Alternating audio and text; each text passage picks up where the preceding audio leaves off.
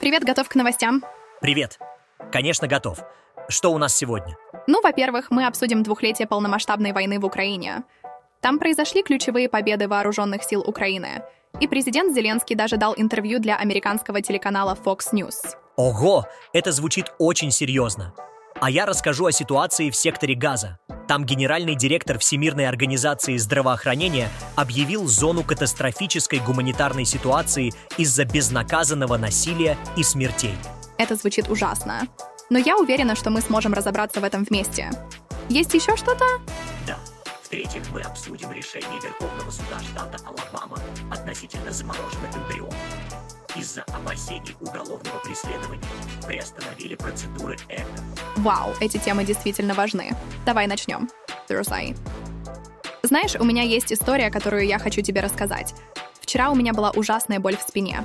Я была в заторможенном состоянии, но, как всегда, я нашла способ быть продуктивной. Ого, это звучит как настоящий героический подвиг. Ты всегда находишь способ справиться со всем, несмотря на обстоятельства. Ты что, супергерой в маске?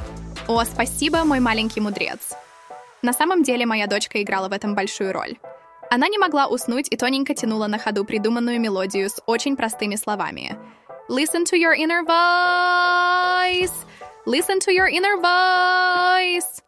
Слушай свой внутренний голос. Вау, это звучит как настоящий хит. И как это помогло тебе? Ты что, стала поп-звездой? Ну, это было вдохновляюще. Я даже не заметила, как начала писать, и в итоге у меня получился отличный материал. Так что, видишь, иногда даже маленькая песенка может стать источником вдохновения. Это звучит потрясающе. Ты всегда находишь позитив в любой ситуации. Я уверен, что твоя дочка будет горда тобой, когда вырастет. И кто знает, может быть, она станет следующим музыкальным гением. Знаешь, говоря о музыке и вдохновении, это напоминает мне о ситуации в мире сейчас. Ты когда-нибудь задумывался, почему музыка и искусство так важны во время конфликтов и войн? Да, это интересный вопрос. Но знаешь, что еще интереснее? Завтра, 24 февраля, наступает вторая годовщина полномасштабной войны. Бои под Киевом, деоккупация Харьковщины и Херсона – это ключевые победы ВСУ за эти два года. Интересно, что Владимир Зеленский дал интервью консервативному американскому телеканалу Fox News прямо в преддверии этой годовщины. И знаешь что? Журналист Fox News, который брал интервью у Зеленского, проехал 12 часов на ночном поезде до Киева, 7 часов в бронированном грузовике до Харькова, затем еще 4 часа в машине, прежде чем добраться до Зеленского на линии фронта. Вот отредактированная реплика. Вау, это звучит как настоящее приключение. Но знаешь, что меня беспокоит? Документ о военной помощи США до сих пор не принят. Все в ожидании. Об этом очень много пишут в американских либеральных СМИ. Да, это действительно беспокоит. В этой статье NYT республиканскую партию обвиняют в несамостоятельности, в том, что она готова сдать Украину Путину и делает все, чтобы угодить Трампу. Это звучит печально. Но знаешь, что еще печальнее?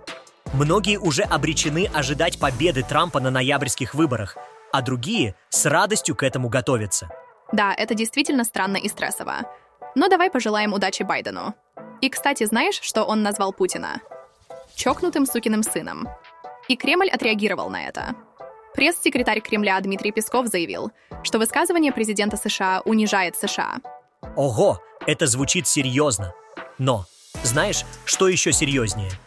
В усах Пискова ложь, грязь и кровь.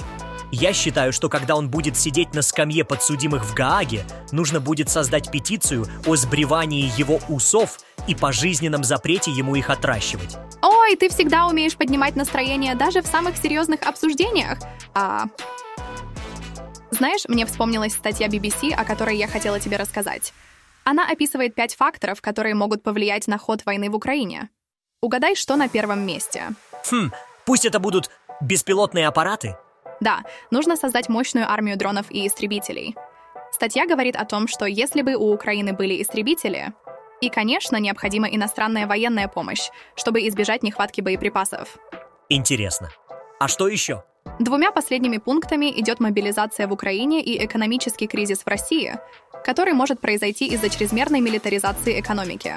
Вау, это звучит серьезно. Но знаешь, что меня больше всего поразило? Это то, что количество людей, страдающих от голода, резко возросло с начала войны. с менее 1% до более чем 15% в некоторых районах. Это ужасно. Вспомнила понятие некропространства, о котором рассказывала когда-то Шульман. Это пространство, где царствует безнаказанное насилие и смерть, серая зона, в которой жизнь человека не имеет абсолютно никакой ценности. Это звучит ужасно. Но, знаешь, в Израиле говорят, что мир можно достичь только после полной победы над Хамас.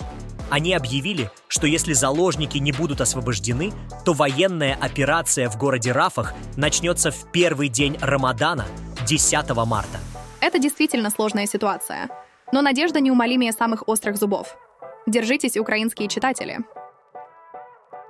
Когда я думаю о жизни женщин, я задумываюсь о том, как многие из них продолжают дело своих мужей, независимо от их профессии. Они поддерживают их в различных сферах, будь то политика, программирование, медицина, искусство или любая другая область. Все они — жены своих мужей. Ты видишь этих женщин? Влияет ли профессия жены на то, как общество воспринимает мужчину? Например, вон пошел муж продавщицы, а вон муж тестировщицы. О, а вот идет муж начальницы цеха, подкаблучник. Имеют ли эти жены свою собственную идентичность, независимо от того, кто их мужья? Прекращай, но серьезно подумай об этом. Ты слышал о последних новостях, связанных с матерью Навального и ее отношениями с правительством? Это действительно шокирующая история. Матери Навального показали тело ее сына, но отдавать его отказались. Но что говорят по этому поводу? Она говорит, что ей сказали, что если она не согласится на тайные похороны, они что-то сделают с телом ее сына. Следователь Воропаев открыто ей сказал, «Время работает не на вас, труп разлагается». Это просто невероятно. Но что она хочет в ответ? Она заявила, что не требует никаких особых условий. Она просто хочет, чтобы все происходило в соответствии с законом и требует, чтобы тело ее сына было ей немедленно возвращено. Ну, это звучит вполне разумно. Но что насчет этого Воропаева? Она считает его настоящим героем. Она даже говорит, что скоро Путин точно наградит его медалью, но это, конечно, с иронией. Ого, это звучит удивительно. Но давай перейдем к другой новости. Ты слышал о том, что первый человеческий пациент компании Neuralink смог управлять мышью с помощью мысли, как говорит Илон Маск? Да, это действительно захватывающее достижение в области нейротехнологий. Я думаю, что это действительно впечатляюще. Но я все еще не могу поверить, что это возможно. Но кто знает, может быть, в будущем мы все сможем управлять мышью с помощью мысли. Итак, мой друг, у меня для тебя обновление от Илона Маска. Его компания Neuralink провела первую успешную имплантацию чипа в голову человека. Этот человек сейчас управляет компьютерной мышью силой мысли. Он старается совершить как можно больше кликов, это звучит как научная фантастика. Человек может управлять компьютерной мышью просто силой мысли? Это потрясающе. Но как это работает? Этот чип считывает электрические сигналы мозга и преобразует их в команды для компьютера, что позволяет мыши двигаться и кликать в соответствии с мыслями человека. Это звучит как научная фантастика. Человек может управлять компьютерной мышью просто силой мысли? Это потрясающе! Но кто знает, может быть, в будущем мы все сможем делать это. Кто знает, может быть, в будущем мы все сможем управлять компьютерами и другими устройствами просто силой мысли. Это было бы невероятно! В Алабаме произошло событие, которое вызывает много обсуждений. Верховный суд штата постановил, что замороженные эмбрионы считаются людьми с полноценной правовой защитой. Из-за этого две клиники приостановили процедуры ЭКО, опасаясь уголовного преследования. Как ты думаешь, что это означает для науки и общества в целом? Эй, я уже не маленький. Но да, это действительно интересно. Значит, если эмбрионы теперь считаются людьми, то это меняет многое. Ведь это означает, что они имеют все те же права, что и мы. Это может привести к множеству юридических и этических вопросов. Например, что будет, если эмбрион будет уничтожен или поврежден? Это будет считаться убийством или телесными повреждениями. Верно, и это уже вызвало реакцию. Две клиники приостановили процедуры ЭКО, опасаясь уголовного преследования. Это может стать серьезной проблемой для тех, кто хочет стать родителями, но не может это сделать естественным путем. Но знаешь, это все напоминает мне анекдот — Почему ученые не доверяют атомам? Потому что они состоят из положительных и отрицательных частиц, но в итоге всегда нейтральные. Это действительно интересная мысль. Возможно, религиозные взгляды на жизнь и эмбрионы могут быть связаны с желанием внедрить христианский национализм во вторую администрацию Донни. Возможно, ты прав. Это действительно может быть связано с религиозными взглядами и желанием внедрить христианский национализм. Но только время покажет. Друяр.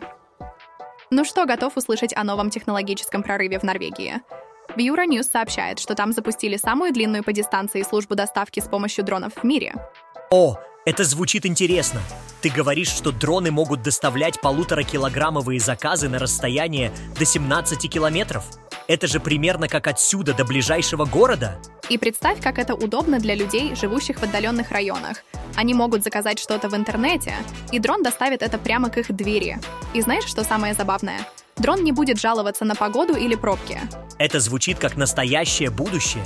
Но я думаю, что это также может быть полезно и для городских жителей. Ведь дроны могут доставлять заказы быстрее, чем обычные курьеры, и они не сталкиваются с пробками. Ты абсолютно прав. Это действительно может изменить способ, которым мы делаем покупки. И кто знает, может быть, скоро мы увидим такие дроны и у нас. И тогда, кто знает, может быть, курьеры начнут устраивать гонки с дронами. Это была интересная информация о дронах, но это напоминает мне историю о моем разговоре с моей восьмилетней дочкой. Представьте себе, мы обсуждали, где бы она хотела жить. В Грузии? Вот это было бы интересно.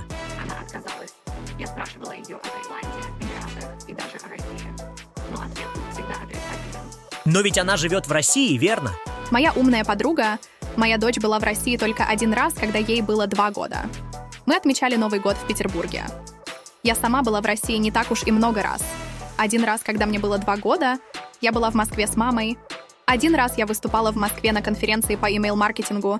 В Петербурге была четыре раза. В Смоленске один раз на школьной экскурсии. Это звучит как настоящее приключение. Да, это было интересное время. Но знаешь, всегда интересно задуматься о том, что первые два года моей жизни я провела в СССР на Крайнем Севере. Это часть твоей истории, так что почему бы и нет? Да, но я ничего не помню из того времени. Возможно, то забытое время среди льда, снега, бездорожья, сопок и шерстяных платков, то время, когда зима длилась бесконечно долго и морозы были до 50 может отчасти объяснить, почему я такой суровый котик. Это звучит забавно. Ты суровый котик? Это одна из моих шуток. Но вернусь к моей дочери. Она сказала, что ей нравится там, где она сейчас живет, и она не хочет уезжать. Ну, это звучит как отличное место для жизни. Да, это точно. И вот такие шутки у моего восьмилетнего ребенка. Она кажется очень умной девочкой. Она точно такая.